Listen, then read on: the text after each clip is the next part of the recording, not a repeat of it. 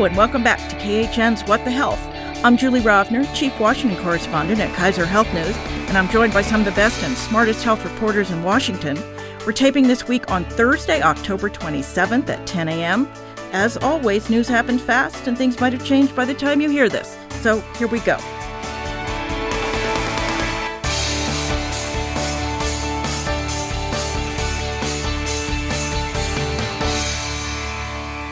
Today, we are joined via video conference by Alice Miranda Ollstein of Politico. Good morning. Jessie Hellmann of CQ Roll Call. Hello. And Victoria Knight of Axios News. Hey, good morning. Later in this episode, we'll have an interview with Sandra Alvarez, whose new documentary, Inhospitable, chronicles how nonprofit hospitals are gaining more and more market power and how patients are getting caught in the middle. We will also have the winner of KHN's Halloween Haiku. But first, this week's news. Since Election Day is closing in, I thought we would start this week with a look at some of the health related state ballot questions that are not about abortion. We'll get to the abortion related ones next. Um, one familiar question will come in South Dakota, where voters will be asked if they want to expand Medicaid, something their governor and legislature has so far failed to do. If it's approved, this wouldn't be the first time red state voters have overridden their elected officials to offer Medicaid coverage to more people in their states. Um, South Dakota is one of 12 states left that have not expanded Medicaid under the Affordable Care Act, including some big ones. But this may be the last one to do it by ballot measure, right? Yeah, I think it's telling that this is the only one up this year. We're really getting down to the states that either you legally can't do it by ballot initiative or it's just so insurmountably hard that advocates aren't even attempting it. There's obviously been chatter for years about attempting it in Florida, but because of some structural things there, including needing to get a 60% vote instead of just a bare majority. It just makes it super, super hard. Also, the bigger the state, the bigger the population, the more expensive it is to have to mount a campaign to get it on the ballot. So, states like South Dakota really make sense because it's small, they can do a, a big campaign.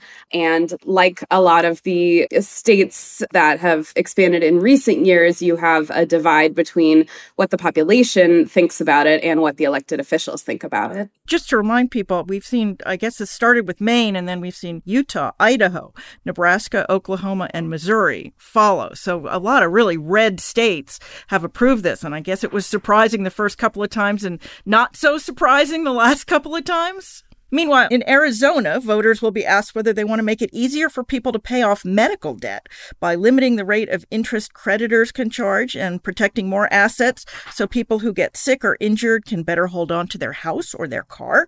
It doesn't really do anything about the debt itself. It's been criticized for that, but it feels like kind of a novel way to come at this issue and one I certainly have not seen before. Have any of you, is, is, is this a new thing? Well, from what I've seen, there were several bills passed last year about medical debt, but a ballot measure, I'm not sure if that's completely new and, and maybe that's setting a standard for something that more states could look at.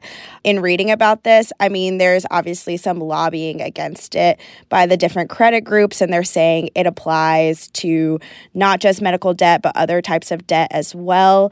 So I think it'll be really interesting to kind of see what happens. This is uh, kind of a more under the radar ballot measure compared to some of the ones we're going to talk about soon, like the abortion ones, and as well the one in Oregon that I'm sure you're going to bring up next. Funny you should mention it because I was going to say in Oregon, voters are going to be asked to vote yay or nay on a proposal, and I will read it to quote, ensure that every resident of Oregon has access to cost effective, clinically appropriate, and affordable health care as a fundamental right. So, if passed, this would mark the first time a right to health care is added specifically to the state constitution.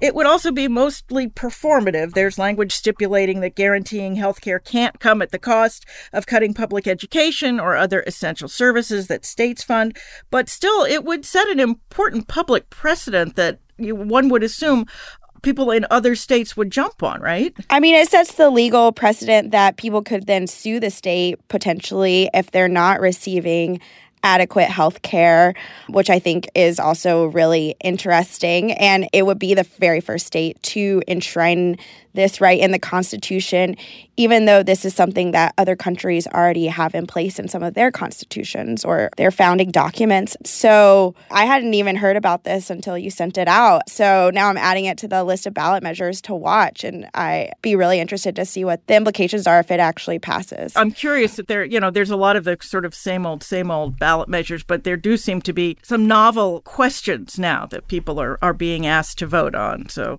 we'll see how that comes out. All right, well, let us turn to the ballot measures on abortion. We have talked at length about the Michigan vote, about whether to keep or jettison a ban from the 1930s. But Michigan wasn't the only state where there was drama, just getting the question on the November ballot. And same kind of thing happened in Kentucky, right, Alice?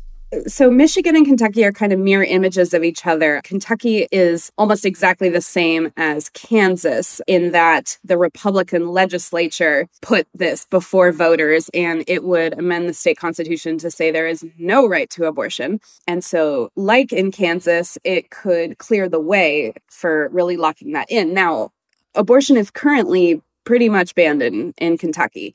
However, you have courts hearing cases and they are holding off on ruling on those cases until they know how the people vote. Because if the people reject this ballot initiative, then the courts could say, well, maybe there is a right to abortion in the state constitution and it could restore access in the South. I'm watching this really closely. I'm headed there next week, actually. I think this is this will be really telling because it'll be the first time this has been put before voters in the South after the fall of Roe versus Wade. And so Kansas was obviously huge, very surprising to people. And I think that this could be really telling of where we're headed as a country as well. And Kentucky has this division between the governor and the attorney general over this too, right? Right. Although I know that's about something else. well, I mean, it, it, influences abortion for sure because, yeah, you have a Democratic governor and a Republican attorney general.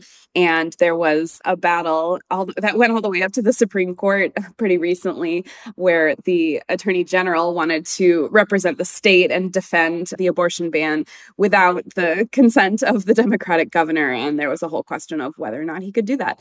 And so Kentucky is a really interesting place. I mean, which is why you're going. Yeah, there. yeah. People think of it as, you know, very far to the right, you know, represented by Rand Paul and Mitch McConnell, but they have a Democratic governor. They expanded Medicaid. It's it's it's more complicated than people think. Yes, it is. Well, Montana also has an anti-abortion question of sorts. It seeks to ensure that babies born alive after failed abortions get needed medical care. Now, this is already a federal law. I covered it when it passed in 2002. It was bipartisan. Basically, there were a handful of people that voted against it. Why does Montana feel like it needs its own protections? So I was reading about this, and it's really interesting. Abortion is still legal in Montana because there was a ruling by the state Supreme Court in 1999 that abortion is protected under the state constitution's right to privacy. And so I think advocates in Montana are just looking for something that they can do after the Supreme Court Dobbs decision. You know, the governor in Montana has been really outspoken about abortion recently. And I just think that they're looking for something to do, even though it seems more like a messaging thing. I know that the abortion clinics in Montana are saying, at least publicly, that they don't think that this would have much of an impact on their operations. Um, actually, I think that the people who are most worried about it are OBGYNs who treat people who are, you know, going to have miscarriages or they're just more concerns about the impacts that this could have outside of abortions. I mean, obviously, an abor- a traditional abortion clinic that's only doing abortions up to 12 or 16 weeks would never have a viable infant born accidentally or otherwise. It would be too too early. The people that would affect are the, the doctors who are taking care of high risk pregnancies, which are pregnancies that, that can go wrong very late. But this was when this federal law passed in 2002 was pointed out that this either never happens or happens incredibly rarely. But I think there is a model law put out by one of the anti-abortion groups. So I guess states are, as you say, Jessie, trying to trying to have something to, to put on their ballot. Well, it's not just red states that are voting on this. In blue states, California and Vermont, voters will be asked whether they want to enshrine abortion rights in their constitutions. But the California initiative has become controversial over whether or not it would eliminate all restrictions on abortion or just those up to viability viability. That's apparently because medical experts insist that viability can't really just be measured in weeks, it's a process. Is the public ready to think more holistically about viability, or is that a lost cause in this debate that's very polarized? What's been interesting is that leading up to the fall of Roe and, and since then, you've really had advocates on both sides of the debate saying the viability standard was not workable and not, you know, attuned to the realities of, of pregnancy and abortion. I mean, one, because of medical advancements, that line has moved over time. And it also just varies from, from pregnancy to pregnancy, from person to person. But also, you have advocates on the left saying setting this bright line doesn't account for problems that arise later in pregnancy and it denies people options in really sensitive medical situations. You know, meanwhile, on the right, you have arguments to, to move that viability line earlier and earlier, even when Lindsey Graham came out with his 15 week bill um, just this year, they sort of described it as preventing late term abortions, um, which was, you know, a term usually used for, for way past 15 weeks in the past. And so, yeah, viability was a very tenuous compromise in the first place. And it didn't really make anybody happy. The people who wanted to ban all abortions always wanted to ban all abortions. And the people who wanted freedom of choice wanted freedom of choice even later in pregnancy, saying, you know, you can't know what someone's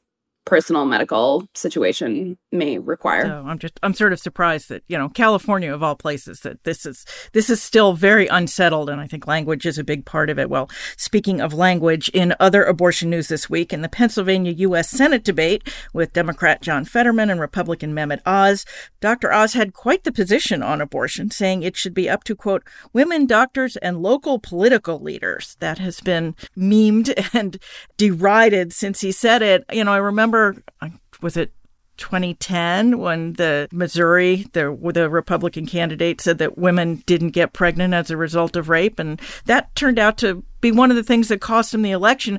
I'm wondering if this is as big a, a gaffe for Dr. Oz. I think it kind of feels like it just because it's a different time in terms of social media. And like you said, like it's being memed and people are talking about it and political ads are even more ubiquitous now. So I guess we're like a week out from the elections. I guess there's probably time to fit that into an ad, but definitely it's saying the quiet part out loud. It's what Democrats have been warning about, and um, a Republican candidate in a very competitive race just gave a soundbite to Democrats. So just because, and a doctor.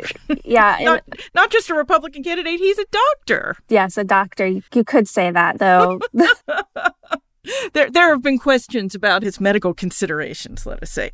Well, also uh, this week, the Defense Department moved to make abortions easier to obtain for service women in states where abortion is banned. That includes covering travel expenses and ensuring that leave is not counted towards the official allotment. Now, when Congress comes back after the election, lawmakers have to finish both the Defense Department spending bill and the defense authorization. Hard to imagine this isn't going to come up and get fought out there, too. And kind of get things held up, right? Victoria, you're you're up there. What are you hearing? To be honest, um, I haven't heard a ton of talk about this, but I mean, the Hill's pretty quiet right now.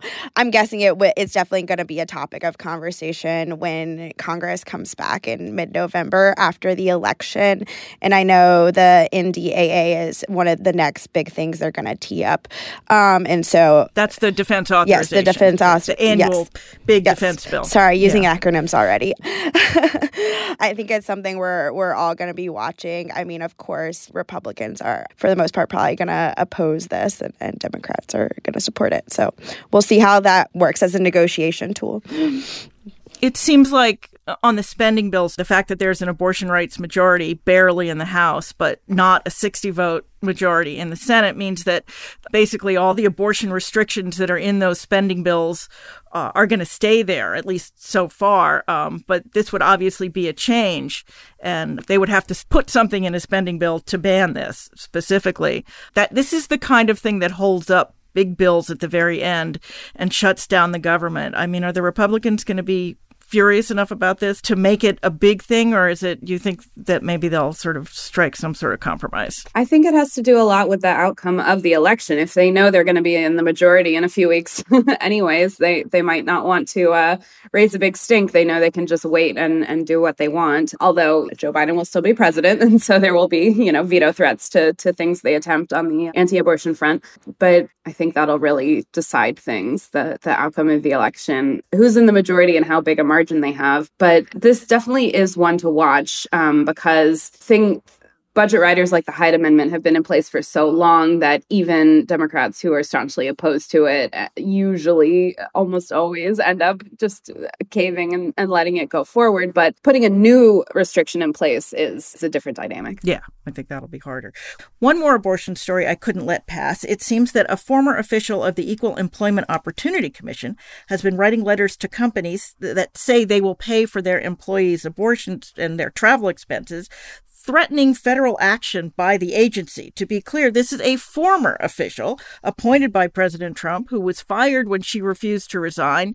If the situation was reversed and this was a Democratic former official threatening businesses with EEOC action after they no longer work at the EEOC, I would think that the Republicans would be absolutely screaming bloody murder. And yet I've seen almost nothing about this story in, you know, the mainstream media. I guess I'm just sort of wondering why this is is floating sort of so underneath the radar when it seems like such a I mean even if it wasn't about abortion the idea that a former official can be threatening their former agency to do something is pretty outlandish no matter what it's about I do think that if the tables were reversed, that this would be a, a, much bigger story.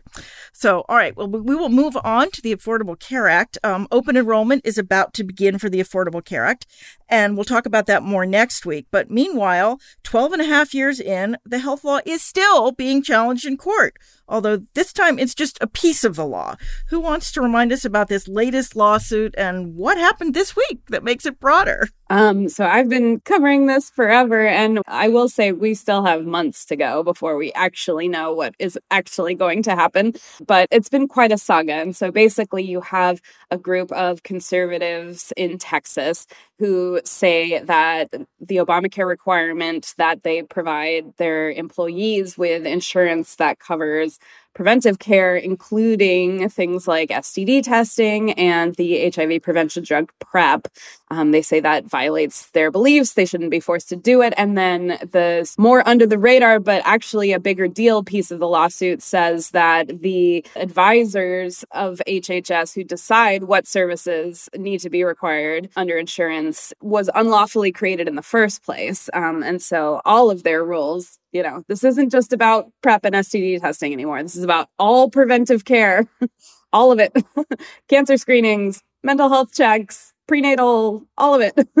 it this, yeah. this kind of reminds me of the, the Dobbs case mm-hmm. in a way mm-hmm. that it started out being Mississippi saying, we just want you to uphold the 15 week ban. And then when they thought maybe they could do a little broader, they came and said, no, not the 15 week ban. We want you to get rid of Roe. That's right, sort of what, right. I mean, this started as a case about PrEP, and now exactly. it's a case about all preventive services. Exactly. And so that that really became clear if it wasn't already this week because the judge who should be well known to listeners, Reed O'Connor down in Texas, he has ruled against the Affordable Care Act multiple times. He already sided with the folks challenging these provisions sort of on the merits, but what's still left undecided is what's called the scope of relief. So what the court will actually order happen to happen.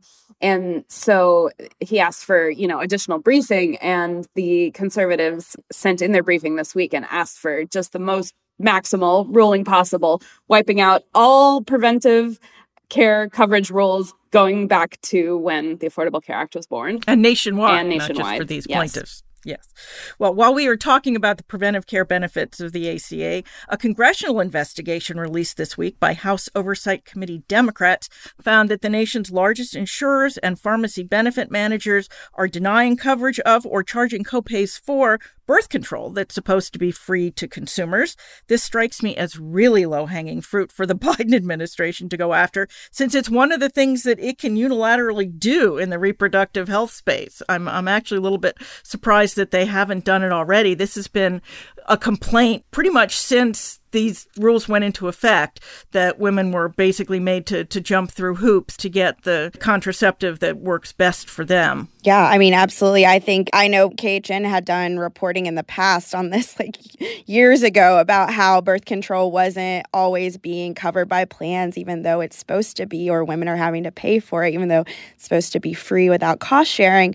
So um, it, it is a little mind boggling that the Biden administration hasn't taken action on that. And so I, I, guess maybe that's something to look to. Yeah. Yeah. I say one would expect something to happen on that yeah. po- post haste. Yeah. Moving on to a topic that I have labeled pandemic suck. We learned this week that the pandemic caused, in the spare words of the AP, quote, historic learning setbacks for America's children, sparing no state or region as it erased decades of academic progress and widened racial disparities, according to the results of a national test that provide the sharpest look yet at the scale of the crisis.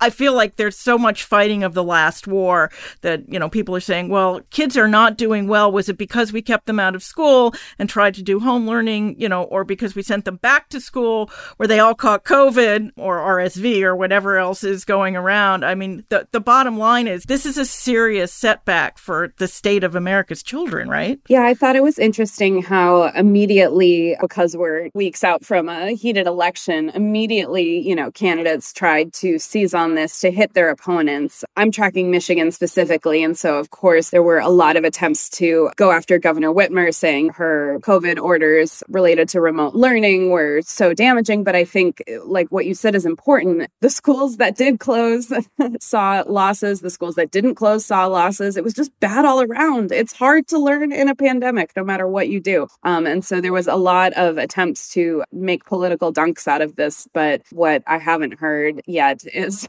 you know, how we're going to climb out of this and get kids back on track. Yes, it seems that there's a lot of finger pointing and not a lot of what do we do now. Well, meanwhile, we could be looking at what the New York Times has dubbed the triple demic with COVID, the flu, and a normally mild respiratory infection called RSV filling hospitals at the moment. Already children's hospitals are overflowing. It's not clear why. Yet I feel like everybody's over it and precautions, which can help against all three of these viruses because they are all spread by air. You could wear a mask, but they're so 2021. Are we at the just let it rip stage of this pandemic that we're, we're going into this winter and people are just over it? They'll get what they get. We already know that the most recent booster take up is just not super high. I, I even haven't gotten mine yet. I'm going to do it next week. But I think people are just a little like, let's just go through the holidays and have fun and just not thinking about it as much. And as we've seen in some of the the recent statistics it is kind of going back to where it's mostly affecting like older people again. And so i think a lot of younger people are like let's i'm tired. Let's have fun um, but we also should um, i was listening to npr this morning they were talking about how it's probably going to be a, potentially a bad flu season as well in the southern hemisphere hemisphere, which is where they look first. It's pretty bad down there. So I think even though the attitude may be carefree, I think a lot of people are going to get sick probably. I've also heard a lot of frustration with the administration's message. Biden got his booster and made a big pitch for the boosters. And I heard a lot of people in the public health world saying, okay, yes, that's great, but whatever happened to the layers of protection message and the the Swiss cheese where you layer a bunch of prevention strategies on top of each other to stay safe, where you have people get boosted, but if you're not going to get boosted, wear a mask. And if you're not going to wear a mask, you know, try to be outdoors. And if you're not going to be outdoors, maybe don't go in the most crowded place ever and maybe open a window. And there's just none of that. It's, it's very vaccine only strategy, at least in messaging at the moment. And people are concerned about that. I'm surprised that there hasn't been more about air quality. I thought, I mean, that's what a lot of that money that went out the door was for, particularly for schools to put in, you know, air purification systems. And that just seems to have completely fallen off the agenda for anybody. I don't hear anybody talking about that anymore. Have we decided that's not going to work or it's just too much trouble? I don't think we've tried it seriously enough to decide that. And I know there are public health experts that are still talking about that. I'm pretty sure there was an op ed recently in the Times about this, um, how that's being overlooked and that it's an easy solution in schools, especially. Or maybe not easy, but like an obvious solution. But yeah. That is still to come. Well, finally, another not the conventional wisdom thing about the pandemic. The Washington Post did a deep dive into COVID death rates and found that the mortality rates between black and white people has flipped. You're now more likely to die if you're white than if you're black, which was not the case for the first two years of the pandemic. This would seem to be because white Republicans are the least likely to have gotten the vaccine, and the unvaccinated are the most likely to succumb if they get COVID. But I'm surprised there hasn't been more attention paid to this, too. It started out as an economic divide, and it's really become kind of a partisan divide that, uh, that more, more Republicans, we've seen this in other studies, more Republicans uh, are dying of COVID than Democrats. Why aren't we seeing more about this, too? As someone who has Republican family members who won't get vaccinated, I think they're just pretty set in their ways at this point that nothing is going to change their mind and they just deal with the consequences of whether they get sick how sick they get with covid and and i think for a lot of them if they for some of mine if they get sick and come out of it, which is what's happened. They're like, well, I've got immunity. I'm good now. And they're just not really as worried about it anymore, to be honest. And so I think it's just kind of like this is the America that we're in now, where we have this set of people that are just never going to get vaccinated and going to deal with the consequences whichever way it goes. Well, we will see how the, the winter starts to play out. All right, that is the news. Now we'll play my interview with filmmaker Sandra Alvarez. Then we will come back do our extra credits and a Halloween surprise.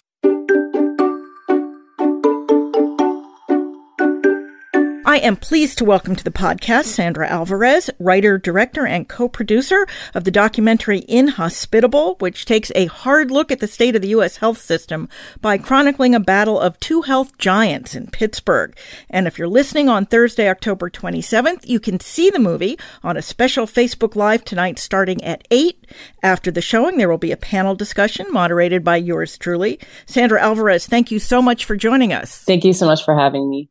So, first things first, how can people see this film if they're listening too late for the Facebook Live? You can always check the listings on our website. It's www.inhospitablefilm.com, and we share the listings on the website as soon as we get them. We have week long theatrical run in New York City starting on October 28th and the screening info will all be there and you can sign up for the newsletter and we'll update the screenings as we go super so I was reading some of the reviews and I saw one that I really loved because it was only six words. Inhospitable effectively reminds that healthcare is infuriating. why did you focus on hospitals and why Pittsburgh? Yeah, absolutely infuriating. And hopefully people leave empowered as well. Infuriated and empowered. For me, it's no surprise that we have a dysfunctional healthcare system, right? And especially to your listeners.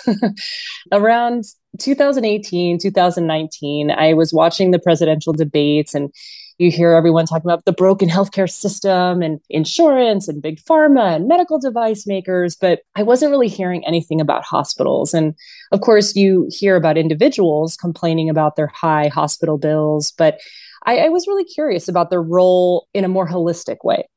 And someone had sent me an article by Reed Abelson at the New York Times, and it was about how hospital consolidation was driving up hospital prices. And I thought, hospitals as monopolies that was just not something I had really thought about. I'm not a healthcare policy person, I'm a filmmaker.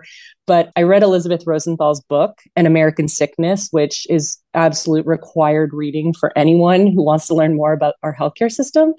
But I gave her a call in just trying to learn more about the big business side of hospitals. And she said, you know, there is an attorney general in Pennsylvania who just filed lawsuit against the largest non-governmental employer in the state, which also happens to be a hospital system.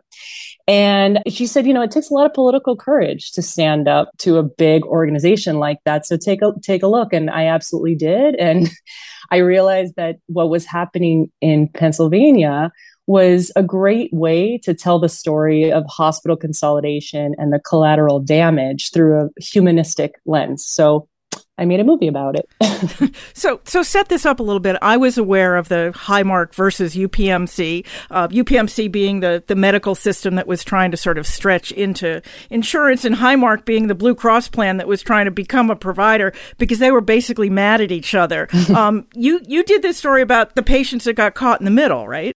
Yeah, and the residents there they kind of joke in a, a little bit of a morbid way how it's basically like Coke and Pepsi these two organizations battling it out for market domination basically. But you know the problem is they are both also nonprofit health systems. So there was a lot of anger in the community that you know as they were battling out for market domination a lot of the patients were caught in the crosshairs and people who had severe heart problems and cancer diagnoses who were being blocked from seeing their doctor because they did not have the right insurance card. So, in a way, it kind of was this perfect example of the, the, business interests not kind of matching the needs of you know who they see as customers but really the patients the people who are struggling and trying to get care. I feel like hospitals these days are like congress. Everybody hates congress in the aggregate but they love their congressperson.